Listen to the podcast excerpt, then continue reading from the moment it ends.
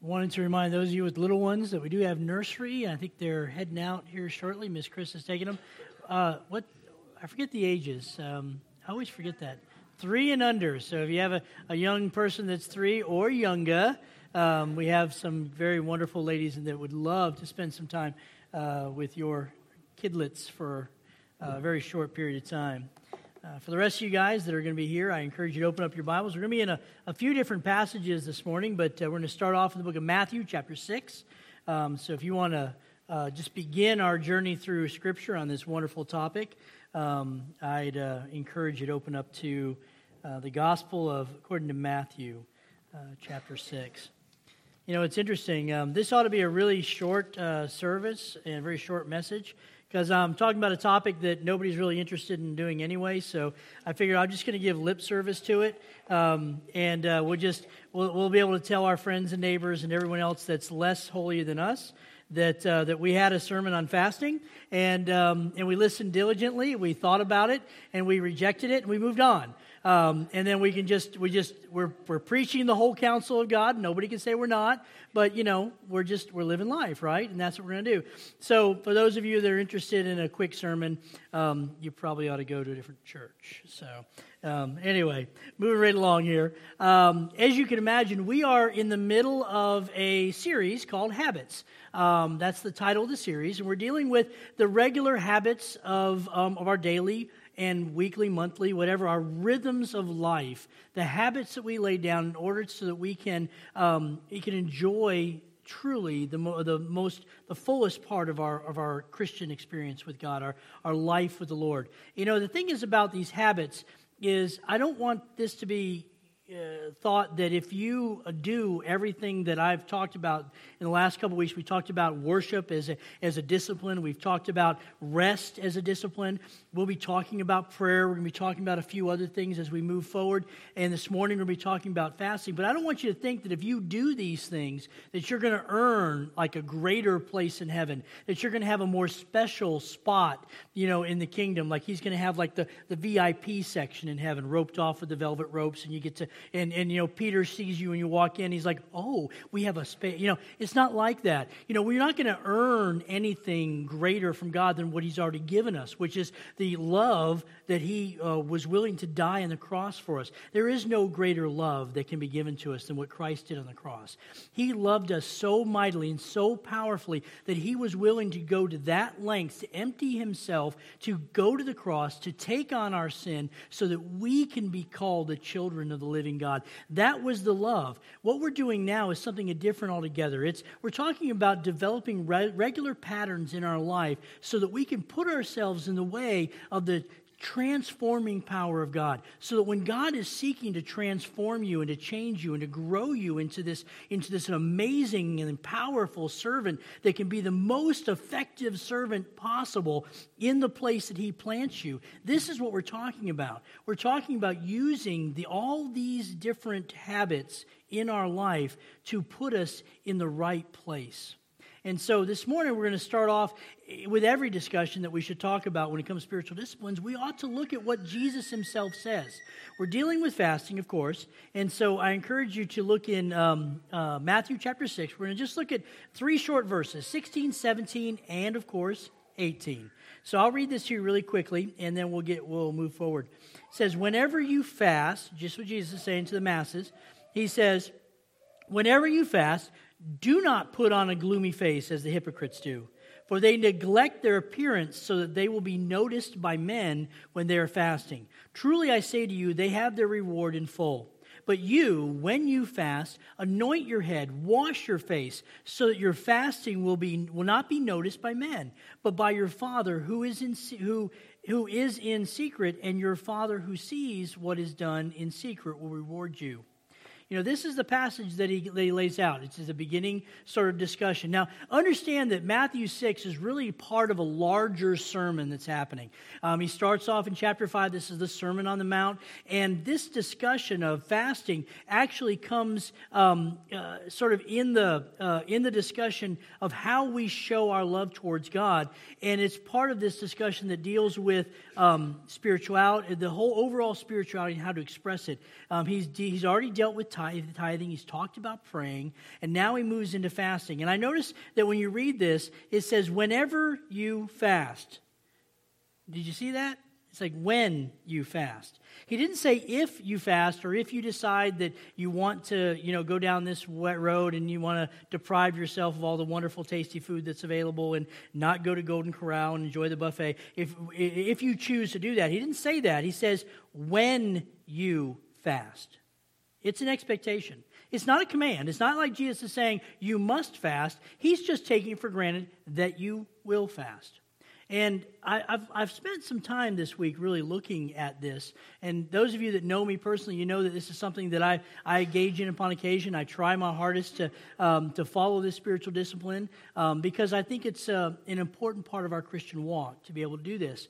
Um, and I know some people say that it's not for everybody and that there is a medical side to this. And I'm not going to going to talk about the medical side. I'm not a medical professional, at least not anymore. But I can say this that not all fasting requires you to give up food, and not all fasting requires that you give up food for a long period of time.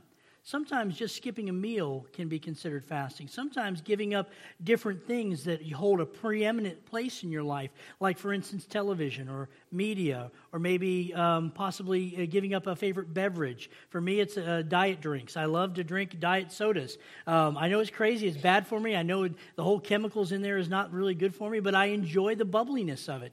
And I have a hard time giving it up. But sometimes fasting, just simply that, saying, I'm going to spend this week and I'm not going to do that. Um, so there's different ways that you can fast, even within your medical constraints, for those of you that are looking at um, uh, those concerns. And when we're talking about fasting, fasting is, is, a, is a deeply personal but yet very important part of our uh, walk with Christ. Now, while you're thinking about that, I want you to turn over to one of our main passages. And I want you to have that, that sort of the, the words of Jesus hanging in the back of your mind as we move over to the Old Testament, to the great prophet Isaiah the great prophet Isaiah. You know, when you want to pull the big guns out, Isaiah's the guy, right? He's the one that really is the one you want to look at. Um, so in Isaiah 58, he has a discussion about fasting. Um, the Lord is actually using him to speak to the children of Israel. And what he's saying is something that I think is important for all of us to understand, all of us to be in mindful of. And uh, as we're going through this because you don't want to fast for the wrong reasons and you don't want to fast the wrong way. Um, I have a definition for you guys. I came across this. Uh, I, would love to say that I wrote this, but I did not. Um, I have a friend, a fellow pastor. I don't know him personally, but I've listened to several of his sermons, so I consider him sort of a friend. Um, he has uh, he gave this this definition out, and I thought it was really good. He said, "Fasting is the spiritual exercise of preparing and sustaining our appetite for God. I like that. I like that a lot. Let me read that to you guys again. Fasting is the spiritual exercise of preparing and sustaining our appetite for God. Now, to put it Jesus' way, blessed are those that hunger and thirst after righteousness. Either one is a really good description of what fasting really should represent. So in Isaiah 58, we're going to read through this, then we're going to get deeper into this. So it says Isaiah is, is, um, is, is in, a, in a moment where he's trying to listen to God, and God speaks to him. He says, Cry loudly and do not hold back. Raise your voice like a trumpet, God says to Isaiah, and declare to my people their transgression, and to the house of Jacob their sins. So he's being told right there in the beginning, cry loudly. This is a wonderful phrase in it's it's it's a one word in Hebrew. It's it's qual geron. It says to cry from the throat. We're talking throw the head back and just shout as loud as you humanly can so the whole world might be able to hear what you have to say. He says, Don't hold back. Raise your voice like a trumpet. In the ancient world, a trumpet was used for two things to either announce the forward marching of the army into battle or to raise the alarm and said that danger is on the way. In this case, in this scenario, God is saying, Your voice, as loud as it's going to be, is going to be a trumpet to the people, a warning cry to the people. And this is the warning. Listen to the warning. He says, verse 2 um, he says, Yet, the, the, the, the house of Jacob, yet they seek me by day and by day and delight to know my ways. That doesn't sound too bad, does it? That sounds like something we should all do. We should seek to delight him, uh, delight in his in his knowledge and his ways day by day. He says, "As a nation that has done righteousness and has not forsaken the ordinances of their God, they they ask me for just decisions. They delight in the nearness of God. This is God's description of the state of Israel at that moment in time. It doesn't sound so bad. It sounds like it's exactly where every church should want to be. It's where we should want to be. We should be in that place where we enjoy the nearness of God, that we seek after his ways, that we are following his ordinances and not forsaking his will. This is this sounds like a really good thing. It's almost like where's the alarm, God? Where is the concern? Look what he says. In verse 3, he now God is now quoting through the prophet to the uh, of what the people had said to him okay? He's quoting back the prayers of the people. He's saying, Why, these are the people speaking, why have we fasted and you do not see? Why have we humbled ourselves and you do not notice? Behold, on the day of your fast, this is God uh, re- replying to them, Behold, on the day of your fast, you find your desire and drive your all of your workers. Behold, you fast for contention and strife, and strike with a wicked fist. You do not fast like you do today to make your voice heard on high. Do you hear the rebuke? The rebuke is you're fasting the wrong way, guys.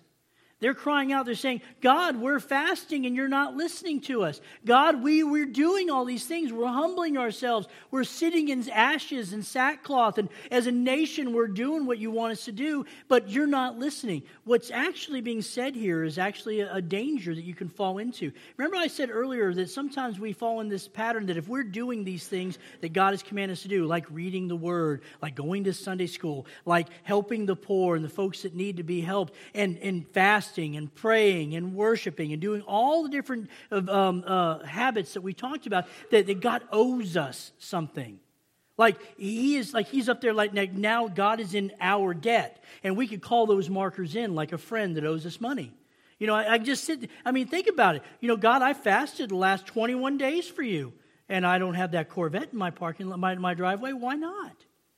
You know, God, I, I, I have given to the church quite a bit of money, but yet I don't see my mortgage growing down any faster. God, I have done this for you and this for you, but I'm not seeing any, any, any benefit in my bank account. I have not seen any benefit in my life. I'm no more happier than I was before I started this. That's what they're saying. But look at what they're doing when they fast. They said, When you fast and you're all up in your fast, this is verse 3, he says, Behold, in the day of your fast, you find your desire, you get what you want out of it. But in the midst of all that, you're driving your workers harder. And look what it says Behold, you fast for contention and strife and strike with a wicked fist. What kind of fasting is that? You know, the other day I had a reality check in, uh, slapped in me. Uh, and Casey will be the first one to tell you, I can be a bit grumpy when I'm fasting. And I didn't realize it. You know, I didn't realize, I, I, well, maybe I do realize a little bit, but I, I, I, I sub, sublimate that. I push it back so I pretend that I'm not, you know, because I'm being holy, right? I'm doing what I want to do because I want to serve my God, and I know He loves me fasting. And so I just, I want to fast. And I went in there, and Casey's like, you know, you're really grumpy today. Are you fasting? And I'm like, oh, really? Is it that apparent? Um, gee, maybe I should rethink this, right? Maybe I should re understand or re-figure out what I'm doing in my fast. Because if my fasting is, is such a way that I'm actually driving my workers too hard, or I'm using this as a, as a, as a platform for strife and, dis- and, and discord around me, then I'm not really doing what God has called me to do. Let's go back to what Jesus said. Jesus said the hypocrites do, right? The hypocrites, they make their face even worse than it really is so that people can say, Oh, are you fasting?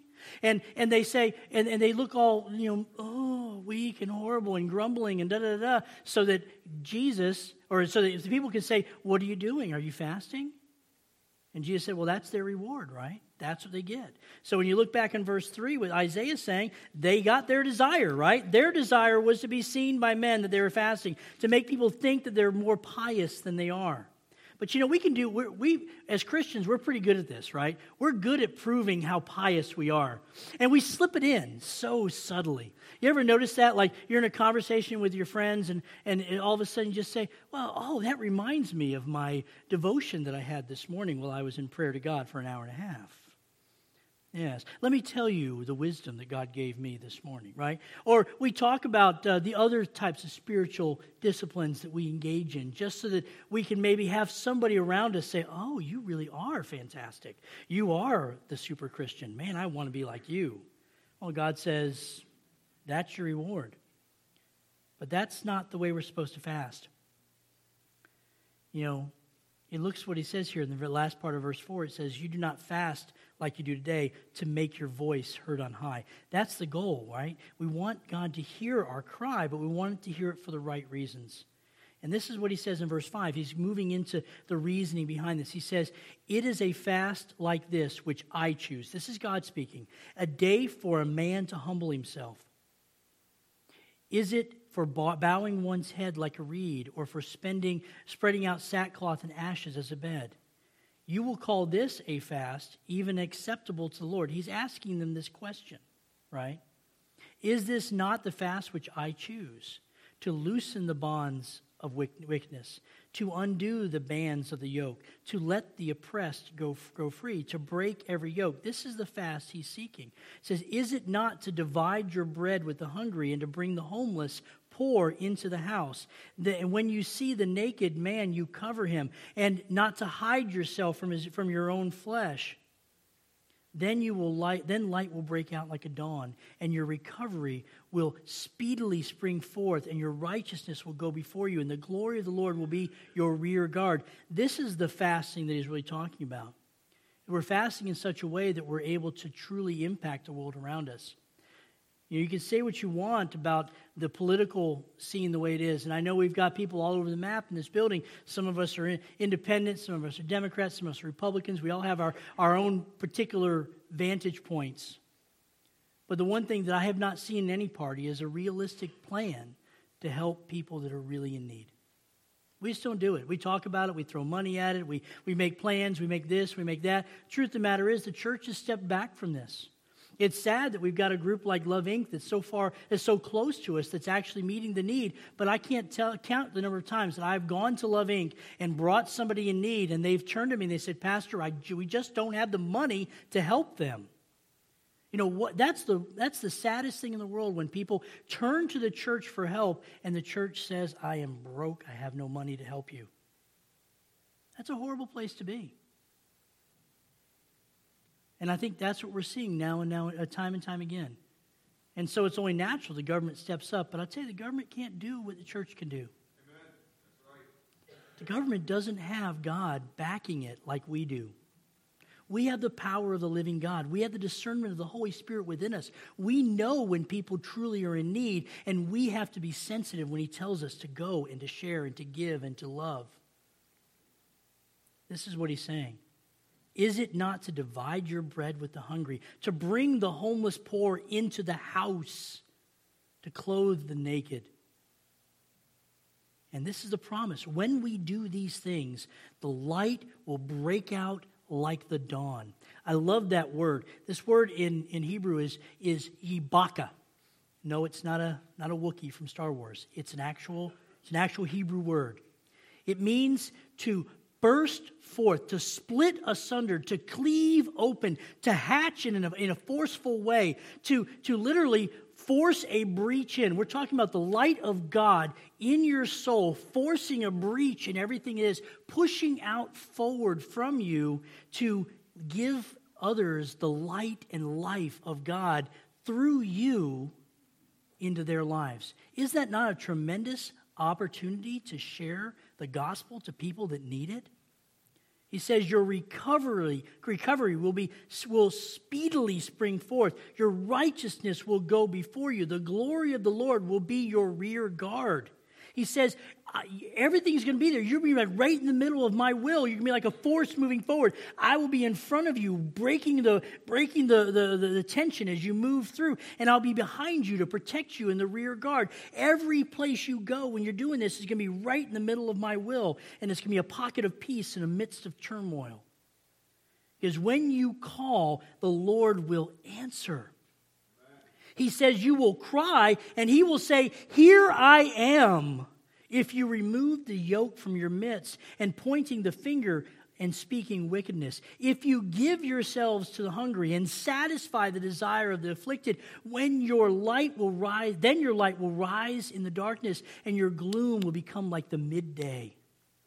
And the Lord will continually guide you and satisfy your desire in the scorched places and give you give strength to your bones and will be like a watered garden and like a spring of water whose waters do not fail. And here's verse 12, beautiful picture. He says, Those from among you will rebuild the ancient ruins. They will rise up as age old foundations, and you will be called the repairer of the breach, the restorer of the streets within the walls. This is a powerful imagery, all laid out in the context of this fasting motif. The idea that when we fast, we're not fasting because we want to separate ourselves from, from, uh, from food for a time. We're, we're fasting by saying we're going to take this moment to identify with others that don't have as much. We're going to take this moment to identify with where Jesus was in the wilderness. Take this moment of, of self reflection and say, instead of giving in to the hunger in my body, I'm going to give in to the will of God and do what He says to do. Instead of when you fast, if you're going to skip a meal and say, you know, I'm just going to fast at lunchtime, instead of just simply sitting there and fasting in your office or in your home or something like that, maybe take the money you would have spent for that and maybe give it to Love Inc. or give it to ABC Crisis Pregnancy Center or one of these other places that is in desperate need of that uh, of that thing. Or maybe maybe just possibly, you know, you pray that God will put somebody in your path that's hungry that needs the food more than you. And maybe you give them your meal for the day. Wouldn't that be something interesting?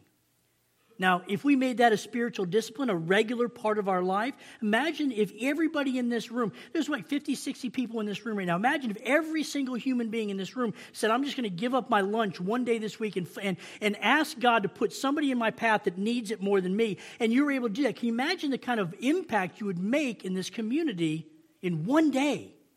Of just simply saying, I'm going to give up a lunch, let alone something more.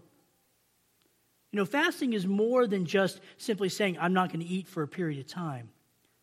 It's actually, we've got it topsy turvy, we've got it backwards. God is trying to set us up for something so much better. You see, in life, we have theologies about everything, right? We have the things that we believe. We sang that song this morning, We Believe. I love that song. We believe in God the Father. We believe in Jesus Christ. I love these anthems, you know, that's part of our, our culture, of what we believe, what we, what we say that, we, that we, we put ourselves to. But there's a lot of other things that we don't put in song, at least not in Christian songs, you know. Things that we glorify, like we like food, you know, we like movies, we like nice cars, we like clothes, we like shoes occasionally, especially in the winter when we get those boots. I was in Costco the other day, and I noticed that they had these really tough, amazing, you know, winter boots. I don't really own a pair, but they're like $89 for a pair of boots. I have never spent that much money on a pair of boots in my life. But still, you know, we, we have these things that we create a theology around, that we, that we pretend we like, that we, we move towards, that we, that we gravitate towards. And, you know, food is no different. And I think that when we start looking at these theologies of food, we need to have a better perspective of what the food really represents. Because there's nothing in our life, nothing in our life that has a greater sway in what we do every single day than what we eat and our need to eat. I mean, you try to go without food for a few hours and see what your belly says to you. You know, and some of us, we're slaves to that belly. I know I've been in the past. I still am now and then, more often than not, more often than I like. But you know, we eat far too much in this in this in this culture of ours. We we ingest way we eat like kings. I was talking to somebody the other uh, this week about fasting. Mean, in preparation this when we were up in Anchorage, I just you know it's interesting. You meet random strangers and we're just talking about, and all of a sudden the Word of God breaks out and we start talking about fasting. Um, the man was a Christian. He believed in fasting, enjoyed it. We had a really good conversation. But he brought something up that I had not even thought about, and that is that the the, the, the poorest person in the United States that dines on McDonald's and, and Taco Bell and some of the foods that we know are just not good. They're barely food, but it's, it's fatty, it's rich, it, it's filled with, with a lot of calories, and it's just really dense. But that food right there is better than some of the best food that the kings and queens of Europe ate in the Middle Ages. I mean, think about that for a minute. The average human being in the Middle Ages, they were happy with a loaf of bread or even a slice of bread with maybe some gravy. Um, you know, they, they, didn't have meat. My mother tells me when she grew up in upstate New York, um, in her in her childhood, she they ate meat meat twice a, twice a week if they were lucky, twice a week. They got it on Wednesday and they got it on Sunday, and it was usually in the form of soup because meat stretches further in soup, right? And so it was kind of interesting how she, how people laid out. We are we take for granted. You know, I, I remember uh, growing up. You know, if we didn't have meat at every meal, we didn't have a meal. It was a snack, right? But that's so counter to what the rest of the world actually does on a regular basis. So when the Bible says that we should give ourselves to the hungry in verse 10, what God is trying to say is that when we are fasting, one of the things we're doing is we're letting people know that don't have a lot that we understand what they're going through because we're doing it too. Now, maybe we're doing it by choice, but it allows us the opportunity to identify with somebody. So when you see somebody that's hungry, it means more to you because you know what hunger is. See, the sad part is many of us don't really know what hunger is. We walk through our life just going through a sort of fullness, but we're never really fully satisfied. And when Jesus says, Blessed are they that hunger and thirst after righteousness, it puts that in a different context. You know, and is that what we're doing with our spirituality here in church? Are we getting just full enough to, to be okay, but we're not really fully satisfied in God? We're not really reaching into the depth of what God has for us? We're not really letting God burst forth and break out of us so that we might be able to be his hands and feet in this community in a more effective way. You know, if we have a, a good theology of food, there's a lot of things we can do. I was reading this book this, this uh, week. I came across a book um, that another pastor recommended on this topic. It's written by a man named Robert Capon. He was a um, uh, Episcopal priest. He's passed away now. The name of the book is called The Marriage, no, not Marriage, The Supper of the Lamb, okay? And it's supposed to be a cookbook. That's what he says. It's a cookbook, right? And I was thinking, well, this is a great book, right? I would love to read this on fasting, but the, the pastor recommended, he said, this is the book you want to read uh, to prepare yourself for a message on fasting. So I opened it up, the first chapter, actually, chapter two of the book. I'm in chapter two, and the chapter two is the entire, it, it, it's about cutting an onion. It's a cookbook, cutting an onion. And he says, now, to, to do this recipe properly, you need to prepare to cut an onion. I said, okay, I can do it. He goes, block out an hour of your time. I don't know about you guys, but I've never taken an hour to cut an onion. But he, in the book, he says it's the only way to really do it. And he says the first thing you do is you take the onion, you take an onion board, you take a really sharp knife, you lay them all out in front of you, and you just look at the onion. Take about 20 minutes and just look at the onion. Examine its peculiarities. Look at its creation. Figure out your place and the onion's place at that moment in time. I know it's weird, isn't it? Tom's like, this is kind of crazy, isn't it? But he spends an entire chapter talking about the, the cutting of the onion. And that actually happens at the very end of the chapter. I mean, the whole part is like address the onion. Hello, onion, how are you doing today? I mean, it's a weird book, but he sort of lays out this. He says in his book he would, that he would rather have a meal created by a true lover of God a true lover of God than any marginal meal or than, any banquet prepared by somebody who doesn't know Jesus Christ. Because a meal that's crafted by a true lover of God will enhance everything they do in such a way that when you're eating it, it just it, causes the food to just blossom in your soul, right?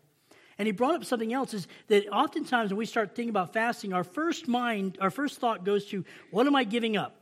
I'm giving up all the good food that I enjoy, right? I'm giving up all these things so that I can do what God wants me to do and I can be a little humble and a little weak. And, and when my belly grumbles, I'll pray a little bit. And, and I'm focusing on the food, right? I'm focusing on what I'm giving up. But that's not what, the, what this, uh, this Anglican priest was encouraging. He said, rather than giving up food, you ought to prepare for a feast.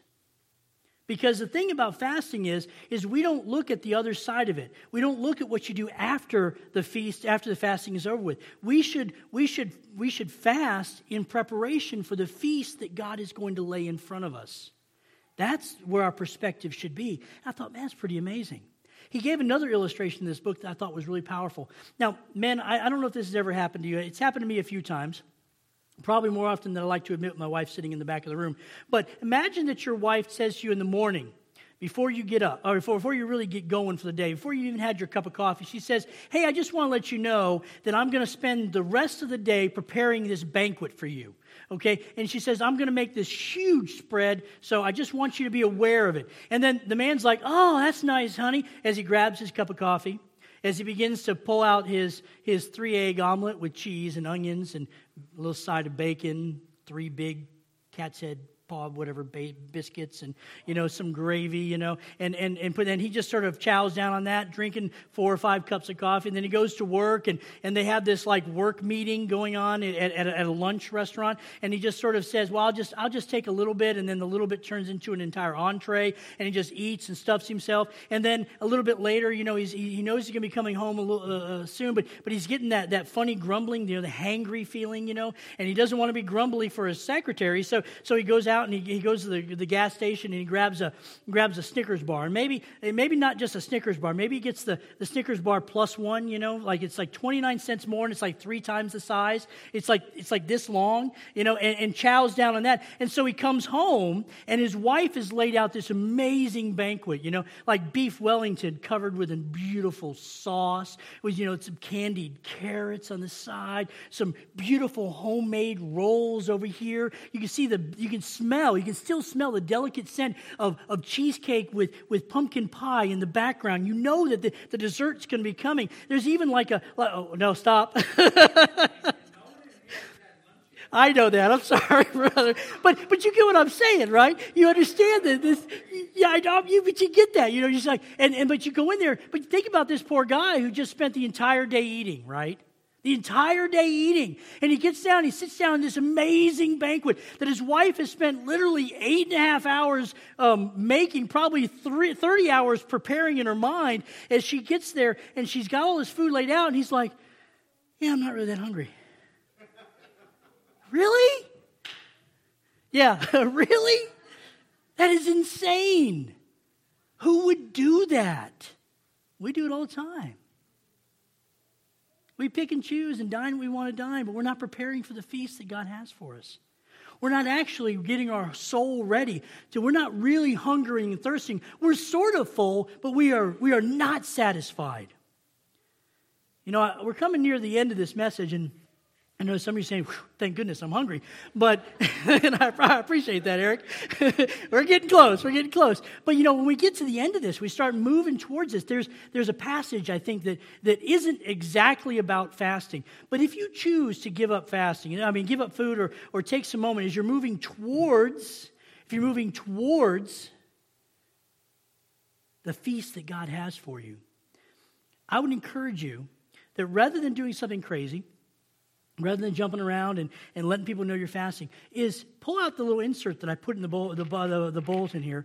And if everyone wants to do that, you can. If not, you can turn to uh, Psalms chapter 63. It's the same thing. And I would encourage you to pray this prayer. You know, read it out loud. Put it on your refrigerator. Give yourself one day a week that you're just going to give this time, one meal a week where you just give this time to God. And rather than eat, you just think about and, and, and read this prayer out loud to God.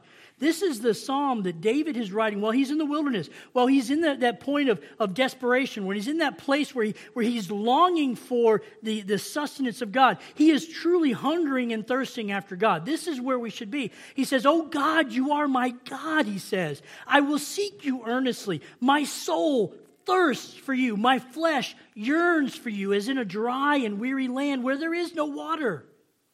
Thus I have seen you in the sanctuary, and I see your power and your glory. Because your loving kindness is better than life, my lips will praise you. So I will bless you as long as I live. I will lift up my hands in your name. Here it is My soul is satisfied with the marrow and fatness, and my mouth offers praises with joyful lips. That marrow and fatness is not food. It's the Spirit of God. When was the last time that we moved from fasting into a place where we can say, I'm, I'm, I'm, dining on the marrow and fatness of you, God? The scriptures tell us to, to taste and see that the Lord is good. The reason why we're using those imageries is because He wants us to have the thought and mindset that we are not fasting to give up food, we are fasting in preparation for the feast that God has for us. We're taking a moment to pause, to give thanks to what God has given us, and to say, God, when the feasting happens, I'm going to be right there with you. Look at the psalmist David says. He says, My soul is satisfied with the marrow and fatness, my, that my mouth offers praise and with joyful lips. When I remember you on my bed, I will meditate you um, on you in the night watches. If, when, have you ever had a really fantastic meal? The kind of meal that you just sit back and you're like, I need a nap, you know? And then you go and take one. It's like the worst thing to do. I mean, that's how you get really fat. I just want you to know that. Is you eat a lot, then you sleep. But still, you know what I'm saying. You get that really, really good meal, and the only thing you can do is sit back in that easy chair, throw on some football, and just allow the, the, lethargy just to sink in and to doze off into gentle repose as you contemplate that wonderful meal you just had. When was the last time we got fat on God? You know? When was the last time we just said, I, am tasting and I'm seeing your goodness. I'm hungering and thirsting after your righteousness. I just want to be in your presence and your way. I want to feast on you, God. We're not doing that. But every good feast has a memory attached to it. And you can have that, that memory, that joyful memory on our bed in the evening as we meditate in the night watches of all that you've done for us, Lord. In verse 7, he says, For you have been my help. In the shadow of your wings I sit. I sing for joy. Just as the apostles in the, in the, in the, in the bonds of jail itself lifted up praises to God, and he brought them forth safe. He says, My soul clings to you. Your right hand upholds me. But those who seek my life to destroy it will go to the depths of the earth. My enemies will be, will be crushed, he's saying. They will be delivered over to the power of the sword. They will be prey for foxes. But the king will rejoice in God. Everyone who swears by him will glory. And the mouths of those who speak lies will be stopped up. You know, that is a powerful, powerful psalm. When you're struggling and you're needing a touch from God, that's the psalm. That's one of the psalms you should go to. This is one you should mark out. You should, you should definitely mark in your Bibles and, and, and, and let people know this is, this is where I am. Oh God, you are my God. But it becomes in the discussion of fasting as we choose to take a moment to pause, as we seek to desire the feast that He's going to prepare for us ahead of us. I've tried to fast numerous times. I've never actually fully fasted to 40 days. I think the most I ever got was 31 days, and that was hard. And so I know what it's like to go without food for a long period of time. My wife's in the midst of doing a, uh, doing a liquid diet after her surgery, and, and she's finding this out. And I know I was talking with her, trying to give her encouragement. I said, One of the things that you miss after about a week or two without food is, is not the taste of food. It's not the fullness in the belly. It's not, it's not, it's not any that. It's, it's something simple. You miss the simple desire to chew something. To chew. So I know it seems silly. I mean, once you get past about a week or two, the hunger pains really aren't there that much anymore. I know you think that's kind of counterintuitive, but you really don't get as hungry anymore. But what you miss is the texture of the food as your mouth is chewing it up. It's the weirdest thing. But you know, even in the midst of all that, if you don't have something on the other side of it to, to encourage you to move towards, it makes the fast kind of, uh, you know, a lot of people like to have that big meal before they fast, right? The big giant meal, the last supper, if you will, before you have to fast. But I would encourage you not to do that. If you really are serious about fasting, don't put a date on it. Don't, put, don't say, I'm going to fast for a day, or I'm going to fast for two days, or I'm going to fast for a week. I would say fast as long as God wants you to, right? He'll tell you when to stop it, He'll tell you when to start it. But open yourself up to Him. And when you feel you're ready, when you feel like God is there, I would encourage you to build up to it. You know, sometimes I hear the call for a fast from God. I say, and I hear Him. He said, I hear Him. He said, I can actually hear the voice of God. I know this is weird. I'm not trying to be kind of weird and, and not Baptist here, but but sometimes you know, the Lord does speak to people, right, in an audible voice. And sometimes you can hear him. Sometimes it's just like you're sitting in the living room with him. And sometimes I can hear him. He says, It's coming that time. You need to prepare. That's what I hear from him. And I know what he's saying because this is a thing that I do with God. I enjoy the, the time that I can fast him. It gives me a greater clarity as I move closer to him in this. And I can hear from him a little bit better when I'm not eh, spending my time dwelling on food. And I know that when that time is coming, that I'm not going to jump from a full three meals, four meals, eight meals a day that I normally do to eating nothing every day, right? I can't jump right into that because that, that's, a, that's a recipe for disaster. I slowly taper off my food so by the time I enter the fast, I'm usually just eating once a day. I've gotten myself ready for it. I'm preparing for it. Just like when we prepare for a rest, last week we talked about when you're going to rest, you want to prepare for it. You don't just jump right into it. Today I'm resting, I'm not working. No, you prepare for it. You get things ready so that when your rest happens, it's truly restful. The same thing with fasting. When you prepare to fast, you find that your fast is so much more successful. And whether you're fasting for, for, a, for a lunch meal or a dinner meal, or whether you're fasting for a multiple day project, I would encourage you to follow God's will in this. And I would encourage you to make God's word part of the fast. This is another thing that I see a lot of times people do now, is, is they'll say, I'm going to fast, but they just totally ignore the whole God aspect of it. I mean, they give lip service. You know, they listen to a sermon on, t- on the radio once or twice. Maybe Moody's on and have a good sermon, and you listen to that. And maybe you might open your Bible once or twice during the course of the fast, but you really don't make it a part of it. I would encourage you that during your meal times, instead of stuffing food in your face, open up God's word and shove His food into our face, right? That we get fat on Him. We get fed by Him. We allow Him to truly give us that marrow and fatness that David talked about as we seek to draw closer to Him. It's not easy to do. It is not easy to do, especially if you're the primary uh, cook in the family. You know, it's hard. It's hard. You want to try something really hard, Phil? Fast and then cook a big meal for your wife that night. And you're not planning on eating it. It's hard. I, if you could do it, you're a better man than me. I can't. I struggle with it. The only way I get through it is I stay out of the kitchen, away from the kitchen. You know, but this is the thing is we prepare for what God has given us. You know, why are we doing this? And I know we're talking a lot about these spiritual disciplines, and, and I know we have visitors here today. I know we have some people that may or may not know Jesus Christ your Savior. The truth of the matter is that these disciplines we're saying is truly a Christian thing. If you are not a Christian, you can fast all day long until the cows come home, and you will not get anywhere in your walk, really. You just get sickly and maybe you've been hungry. And at the end of it, you'll say, just like these other guys in, in Isaiah, you'll say, Why have we fasted you not heard? Right? Because you're not really a Christian. You're not really a child of the king. The first century Christians, they fasted twice a week. Twice a week. That was just what they did. That was the course of their walk. The early Jews in Jesus' day, they fasted twice a week. That's what they did. I think sometimes we need to prepare. But those of you that aren't a Christian, then this is going to be like a foreign concept to you. You're going to say, I don't understand it. Well, here's the thing, and this is the, this is the best caveat I can do. This is the best segue we can do into this, and that is that if you're not a Christian and you don't and you don't really understand this whole idea of giving up food, I'm telling you that no spiritual discipline you're going to understand fully until you accept Christ your Savior. It's only once we become a Christian that we begin to have the glimmer and the taste of what it means to truly want to have that hunger and thirst after righteousness. When God first called me into the ministry, um, I ignored him. I told him no. I walked away. I spent 12 years trying to convince God that he made a mistake. And, and God kept telling me, no, I didn't. No, I didn't. I am God, right? I created the universe. There is no mistakes. Not even platypus. They're all planned. Everything is planned. And God said to me, I'm going to take you and you're going to have to deal with it. And eventually I could no longer say no to him. And he said, Now's the time. You need to come in. And it was at that point I realized, oh my gosh, I can't not do this.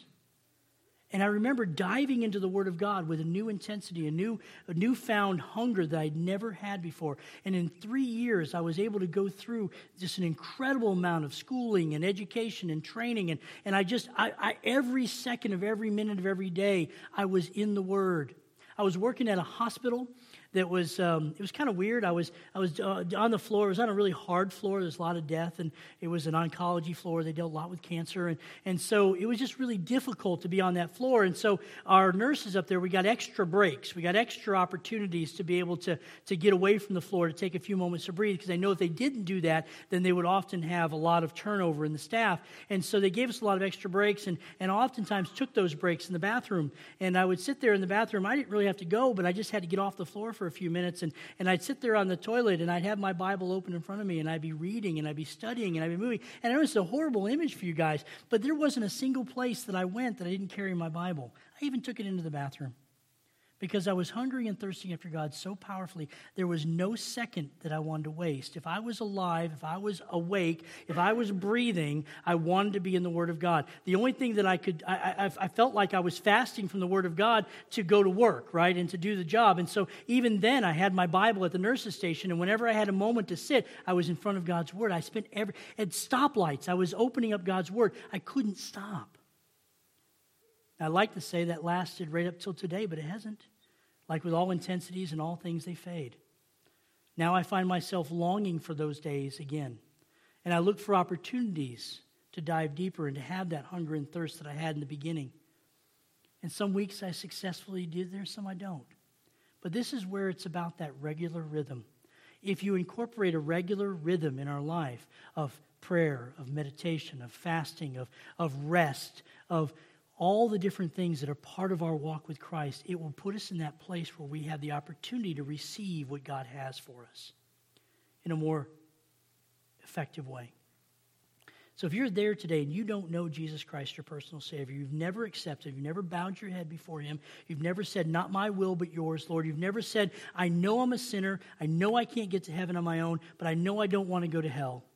And I know I want to live for you. I want to be a Messiah man or woman. I want to be somebody that follows you, that has peace in my soul in the tumultuous, tumultuous times of life. I want to be the kind of person that people look to and say, You have something different, and I don't know what it is, but I need it. If you are thinking to yourself, I need what other people that claim to be Christians have, you can get that this morning in a few moments. My brother Bill in the back, you know, I, I, love brother Bill. He's probably one of the most amazing men that I know, and he has, and he always gets mad at me when I when I when I try to exalt him a little bit. But you know, I tell you, you take ten minutes and talk to that guy, it'll blow your mind. Um, the depth of wisdom and knowledge that's contained in that in that happy-go-lucky feature back there. It's hard to imagine that he was a trained stone cold killer in the military, but I mean, he was he, he was he's a man's man, and there's very little he hasn't done. There is very little he can't do. And the one thing I know he does well is he tells people about Jesus. And all his other pedigrees fall off the shelf. And the only one that really matters is how much he loves the Lord and how willing he is to share him with him, about him, to anyone that wants to know him. So if you don't know Jesus Christ, your Savior, and you want to talk to somebody that will share from the depth of his experience, wisdom, and heart the love of Jesus Christ, you talk to Bill Molesky. If you want a lesser conversation, you can talk to me or talk to Tom, talk to Mike. There's some other people here that won't give it, it nearly as eloquent, but we give it with the same amount of passion because we love Jesus with all our heart and soul. So I encourage you not to leave here today without getting your heart right. But for the rest of us that are sitting here and you're asking, what am I going to get out of this message? You know, and I want you to understand this. It's not the preacher's responsibility to tell you what you should get out of the message, honestly. If you don't, if you're listening to a message and you're not getting anything, that's not the preacher's fault. That's your fault. Okay? Because the Word of God is presented every time it's open, it doesn't come back void. The question is, is your heart too hard that you're not able to receive it, right? So you need to ask yourself if you're looking at this, what do you want to get out of this? It's pretty evident. Put down the spoon and fork, pick up the Bible, spend some time with Him. Period. Let's pray. Dear Heavenly Father, we love you and we thank you. I know this is a, it's a hard subject. None of us like the concept of going without and food tends to be a really hard thing to give up. Father, I ask that you'll prick each one of our hearts. Those of us that love you and are called according to your purpose, Father, I ask that you'll give us a desire to follow you in this spiritual discipline, Lord, whether it's with food or television or whatever we're, we're called to fast. Father, I ask that you will make that make your will known to us, that we might be able to follow you in this beautiful discipline as we seek to, to give up a part of ourselves to prepare for the feast that you have already prepared for us. Father, we ask that you will give us the strength and the courage to follow you, not just this way, but in all the different habits and disciplines as we set up a pattern in our life to follow you. Father, I ask that if there's anyone in here that doesn't know you, I cannot plead this enough with you, Father. You are the creator of all things. And we know, Father, you've said through the word of your Son as he walked this earth that no man comes to the Father except by your Son, Jesus. We also know, Father, that no man will come to him unless you draw them in. And we know that, Father. We ask now that you'll cast out your lines, that you'll draw in those that need to hear your word for the first time and accept you as their Savior. Father, I ask that you will draw them, wherever they are, Father. Don't let them leave here today without getting their heart right. For the rest of us, Father, move us, strengthen us, encourage us. Help us to seek you and to know you and to be your servant this week. And Father, I encourage everybody here, Father, through your word, to attempt more of the spiritual disciplines that we might truly be able to put ourselves in a place to be your servant in this place, in this town, in this community. Father, we ask all these things now in the name of your Son and our Savior, Jesus Christ. Amen.